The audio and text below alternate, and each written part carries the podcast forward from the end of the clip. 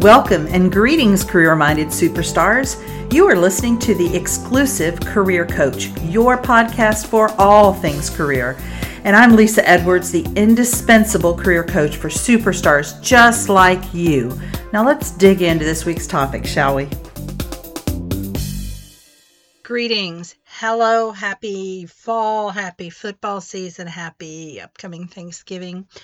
Last week, I told you guys that I am uh, in the throes of a viral upper respiratory infection and laryngitis. So I'm recording this one minutes after I recorded the last one. So if you hear it in my voice still, that's what's going on. Today, I want to talk about what's really going on with the glass ceiling. So this episode may sound like it's just for the women, but it's really about not only women, but people who train, coach, uh, hire, mentor, manage or supervise women. And then it's also about people who know women. So basically everybody.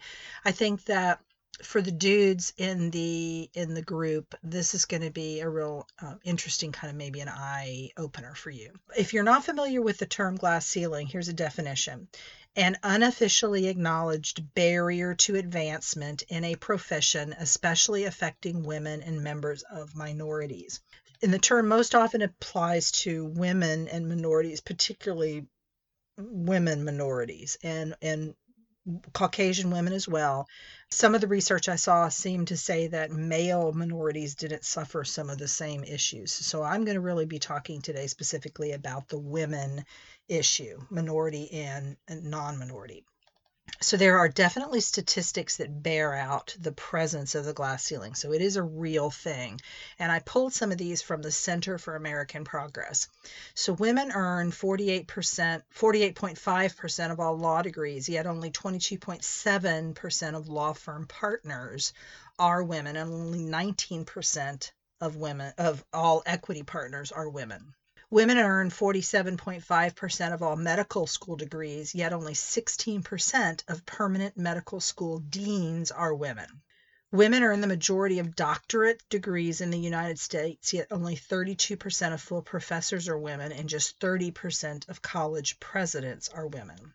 61% of accountants and auditors are women, 53% of financial managers are women, and 37% of all financial analysts are women. Yet just 12.5% of all chief financial officers, CFOs, are women.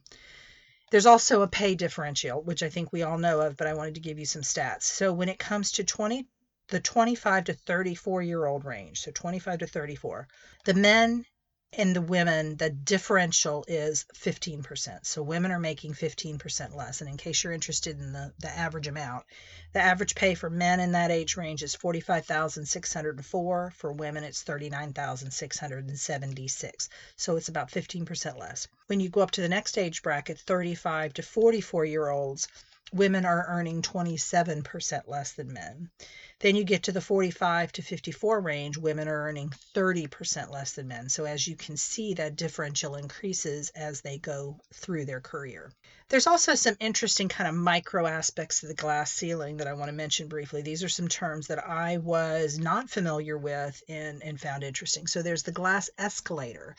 And what they found is that men that are in, entering traditional female held jobs, so think like nursing or teaching, grade school teaching, they progress faster and make more money than women in those same fields. So that's called the glass escalator. Sticky floor research shows that women are slower to begin to climb the ranks in their field than men. So I'm going to circle around to that concept um, from the angle that I want to take today. So that's the sticky floor. The frozen middle is kind of that you get to a certain level, women do, and then they kind of stop. Their their career climb freezes in middle management.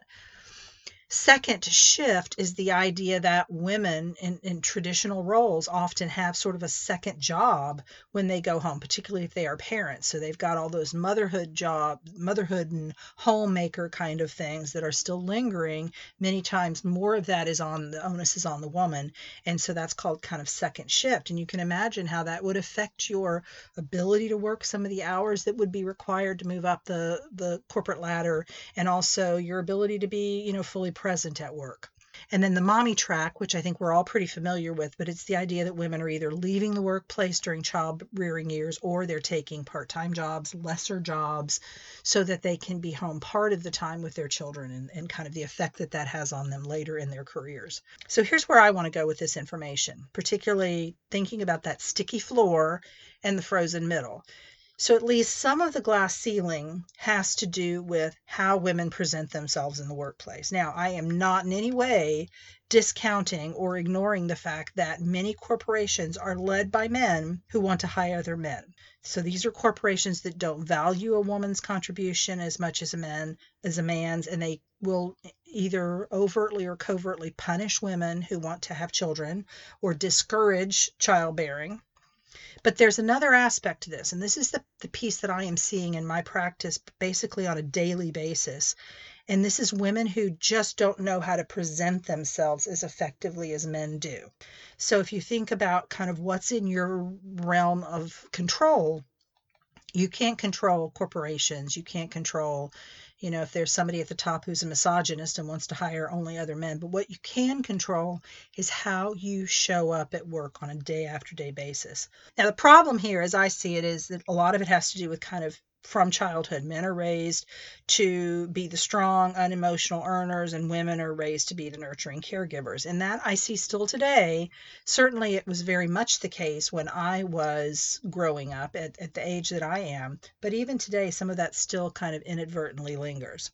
And there's tons of research around, as of today, female students that don't speak up as much in, in school as their male counterparts. I definitely saw that in higher education. That's the reason that the case is made for all girls schools is because they feel like they're kind of on a level playing field. They're not having to compete with the boys to get recognized and get attention in the classroom. So I want to drill down to some of the specific situations where I see my women clients lag behind their male client, my male clients.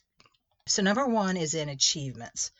So often the women that I work with want to minimize their achievements. So that either comes in the form of they downplay what they've achieved, right? So we're talking, I'm pulling these achievements out of them, say for their resume, and they're really not giving me the full story. They don't think it's a big deal they don't even recognize something they'll just mention something offhand and i and i just jump on it because i realize how amazing it is and they didn't even see it that it was an achievement they thought it was business as usual or they have this vague recollection of something that they did five years ago, but because they weren't kind of on top of it at the time, they didn't keep a record of it. They don't remember the specifics. And so it's very hard for us to make a strong achievement statement about that for their resume or for them to talk about in their interview because they don't remember the specifics. So that's number one is in achievements. Number two is in brand. So an important part of the work that I do with my clients for their job search and just for career management in general is getting clear on their brand. So we're going to figure out what do they bring to the table that the other candidates in their space would not bring. And what is their secret sauce? What how do they do it differently than other people? And that self knowledge is critical in developing their resume, their LinkedIn profile, and their interview answers, right? And as well as how they show up to work on a daily basis. So women often see their unique value proposition as anything but unique. They just kind of see this is what I do, right? I'm just kind of blah blah, and they tell me very matter of factly, and I recognize their greatness in, in it. And, but they didn't see it. They didn't see the genius in it. The third way that I see this show up is in the interview, which is directly related to number one, and that recognition of achievements as such but I often see female clients kind of not, um, in addition to kind of not talking about their achievements, they often are less confident in telling the interviewer why they think they're the ideal candidate for the job. So that the piece of that is, I, I think I'm the ideal candidate because of these achievements. I think I'm the ideal candidate because of my brand. And I think I'm the ideal candidate because of kind of these personal qualities that I bring to the work and then they they aren't necessarily as skilled or as fluent in backing up those um, those statements with examples that will be compelling to the interviewer. So, one of my favorite interview questions when I'm training my clients is I will say, Why should I stop the hiring process right now and offer the job to you? Man, men can give me an answer to that one eh, on, on balance. There are always exceptions, but in general, men can do that so much better than the women can. And you can see how that would really play against the women in the interview.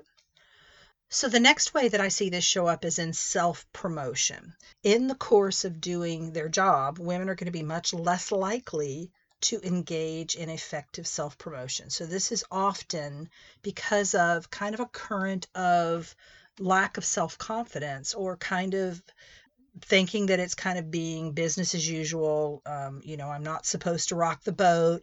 They maybe they're afraid they might be labeled with something that rhymes with witch. Um, and then they might feel like maybe in the past they have had experiences where men or anybody, but particularly men, have kind of put them in their place, so to speak, when they have attempted to self promote in the past. So, for all those reasons, they're very kind of reticent to self promote in the workplace now. And this can look like speaking up during meetings, making sure that you have a place at the table for important projects or meetings, right? So, you know, number one is, am I at the right table at the right time? Am I where the decisions are being made? And then, secondly, am I speaking up and presenting, you know, my opinions and having a seat at that table? So I'm not just there, but I'm actually a strong presence in the room and, it can also be um, you know keeping a record of your accomplishments and letting the right people know about them. So uh, as i mentioned earlier you know so much time will pass and you won't remember the specifics of those achievements. So that's all those are all moving parts for self promotion and another aspect that I want to mention on self promotion is getting out of your department to interact with professionals at all levels of the organization. So this might be for some clients, it might be joining, you know, the softball league or the bowling league, or it could be, you know, making an effort to have lunch with people outside of the department or joining uh, committees that will interact with other departments but just really getting out and interacting with people so that you are you are a known quantity throughout the organization the fifth way that I see this show up for my clients is in stretch assignments. So, one of the best ways for my clients to get recognized is to take on a stretch assignment that demonstrates your potential. So, typically, a stretch assignment, you're keeping your current job and you're kind of augmenting it with this project that is somebody needs to do and maybe it doesn't fall under anybody's job description.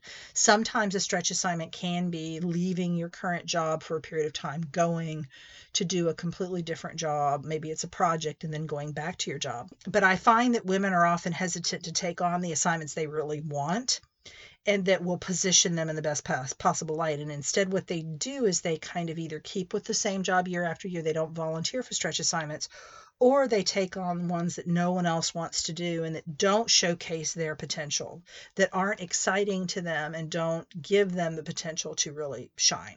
So that's stretch assignments number five. Number six is promotion. So, because of everything I've already talked about, women are much less likely to seek promotions and raises. And if they do seek them, they often don't present a compelling case for them. So, it really comes down to knowing your self worth, knowing when is the right time to ask for that promotion, and what is the case, what will resonate with my boss in terms of seeking that promotion and that raise, what will what will um, resonate with them. So I've presented a lot of challenges for the women in the workplace. So I wanted to give you 12 tips for women to help address the glass ceiling. And again, these have to do with the things that are in your control because the things that aren't, misogyny, for example, you can't do anything about that, but you can show up as the best version of yourself.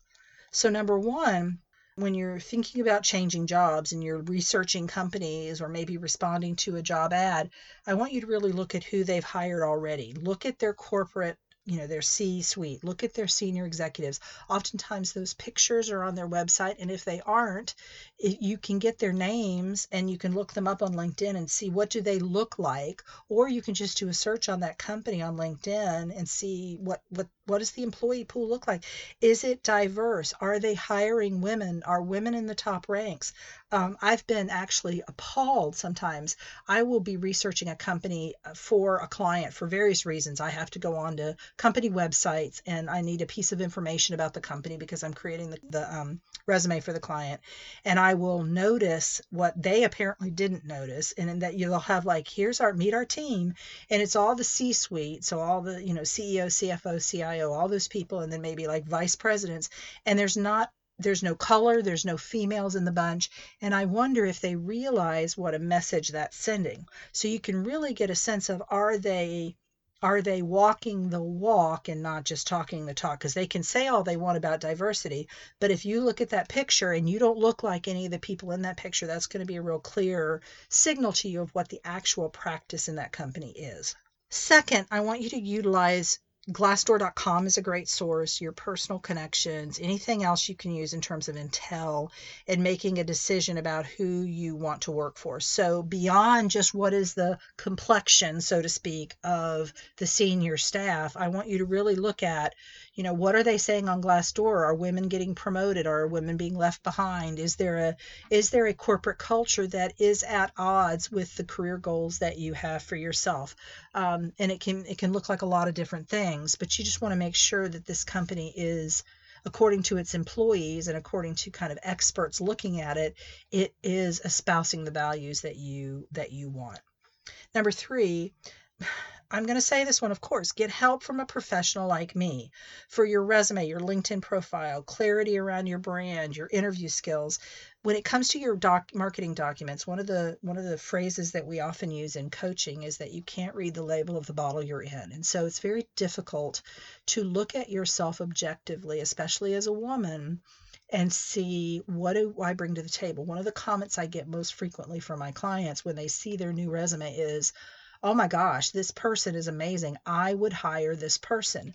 And, and it's them, and they had never seen themselves in such an amazing way. And the feedback that I will give them, and, and anybody who's ever worked with me knows that I don't blow smoke up anybody's skirt. So if I don't think they're absolutely amazing, I'm not going to say they are. I will point out things I think that are great about them because I think everybody that I work with has that. But when they are truly freaking awesome, I'm going to say that. And boy, I can just see their confidence go up. And having the confidence around your interviewing skills. Um, one of the comments I get most frequently from my clients about my interview coaching is that the real thing was much easier. And my analogy, as I have said a number of times on this podcast, is it's like that donut that they put on their bat when they're in the on deck circle and they swing it around, they take it off, they go up to the plate, and their bat feels like it doesn't weigh anything at all. And that's what I'm trying to achieve with my interview coaching so I think all of the confidence boon and just the knowledge that you've got a kick ass resume, there's so much to be said for that. A kick ass LinkedIn profile. So I think working with a professional, a credentialed professional like myself, is huge. So that's number three. Number four, ladies dress the part from the interview on. I'm not saying that you have to be buttoned up in a suit every day. That may not be the corporate culture that you're in at all. What I am saying is dress the part. So, whatever the part is, and the kind of rule of thumb is you want to dress one level above what your current job is. So, you don't want to look like you're brown nosing, but at the same time, you don't want to hinder your chances for promotions or you're out somewhere and you end up with an opportunity to talk to a potential employer and you're not dressed the part. So just really give some thought to that because i promise you that the the way of the universe is it's that one day that you wear the stained t-shirt and the ripped jeans eh, that you have a great opportunity and it passes you by because you're not dressed for it so that's number four. Number five, hire a coach, right? So, what I've talked about previously in number three was the professionalism that I bring with the interview skills, the brand, and I am a coach. What you may want is a coach who will help you with some of these areas, right? So maybe you recognize that you suffer from self confidence and you would like to hire a life coach. Maybe you want to hire a business coach to help you with some of the business skills that you're lacking in relative to your job performance. So obviously, when you're hiring a coach, step one is to figure out what is it specifically, what's my problem, what's the question that I want answered, and then you hire accordingly. And if you need some help with that one, I'll be glad to give you some referrals. Number six, get a mentor. So, separate from your coach, you want a mentor who may or may not be in your company, but someone who you can go to and kind of sort things out and I I always think about my friend Judy when I think about mentors. When I first went to Truman State University, I you know I was a thousand miles away from my old home. I didn't know anybody there other than the people I was meeting there. I didn't know anybody when I you know started working there. And Judy was in my division, but in a different, completely different function, different office, you know, different part of the the campus. And she had been there forever, and so she was so valuable in kind of giving me the lay of the land. So we both had the same boss, and I could go to her and say you know, this happened. What do you think? What do I do about this? And she knew our boss very well. And I found that super helpful. So that was the what I needed a mentor for. Other people need it for kind of professional development. How do I kind of show up as a professional in this role? How do I navigate the politics? Whatever it is you need a mentor for, you want to make sure that you get the right kind of mentor for that. Number seven, keep a brag file. I recommend a combination of a computer file and a uh, paper file because some of the things that you're going to want to put in there are going to be in paper form, like a certificate of achievement or something like that, um, unless you want to, you know, scan them in there. But you want some kind of a file so that as you're having these achievements, that you're keeping the metrics and the specifics around those achievements. So as you go to update your resume, you're going to have that information handy and you're not going to have to go scraping around for it or you're not going to have lost it. Number eight, put networking on the front burner no matter what. So I talked last week about spending 15 minutes a day on LinkedIn, and that's a piece of networking for sure. But I also want you to think about in-person networking. So getting out, having cups of coffee, having lunch with people, meeting people across your within your department, across other departments, other companies. Um, and it doesn't just have to be, you know, in-person meetings. It can be, you know, let's have a phone call, or it can be, you know, going to group networking events like the Chamber of Commerce. But really making that a, a weekly at least, at minimum, doing something every week so that your network is continuing to grow and it's not it's not kind of waning.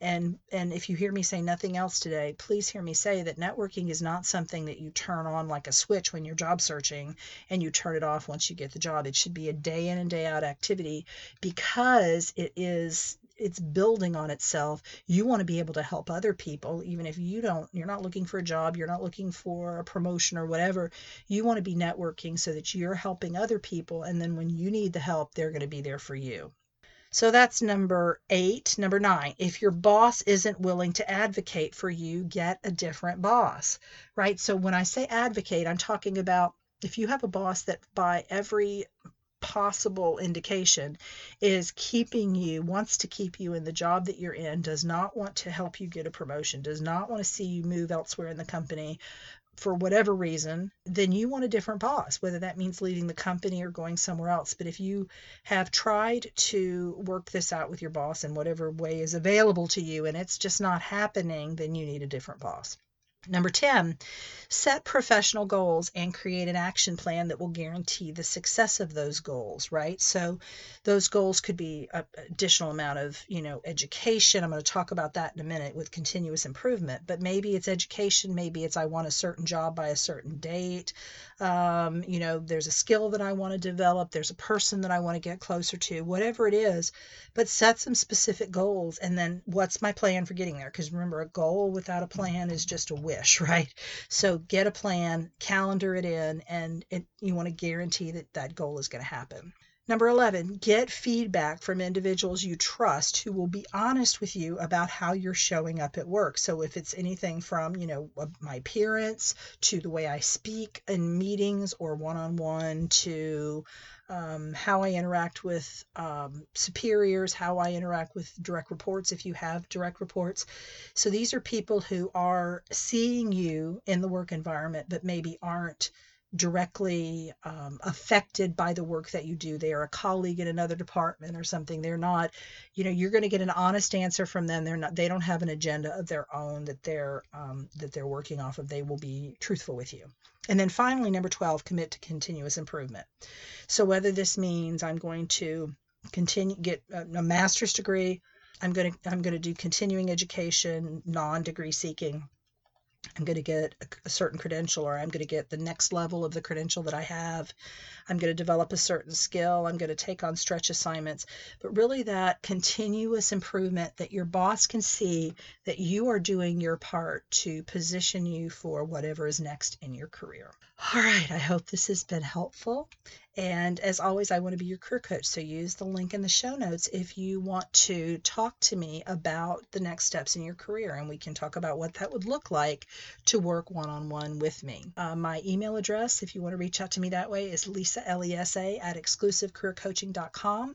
Find me on Facebook at uh, Exclusive Career Coaching. Find me on LinkedIn at Lesa Edwards, L-E-S-A. Find me on Instagram at lesa.edwards. I think I've covered all the bases. And I will see you next week. Take care. You've been listening to the Exclusive Career Coach with Lesa Edwards, CEO of Exclusive Career Coaching. It would be great if you would rate, review, and subscribe to this podcast. Also, I want to be your career coach, so be sure to ask questions about your career management challenges and job search situation. Until next time.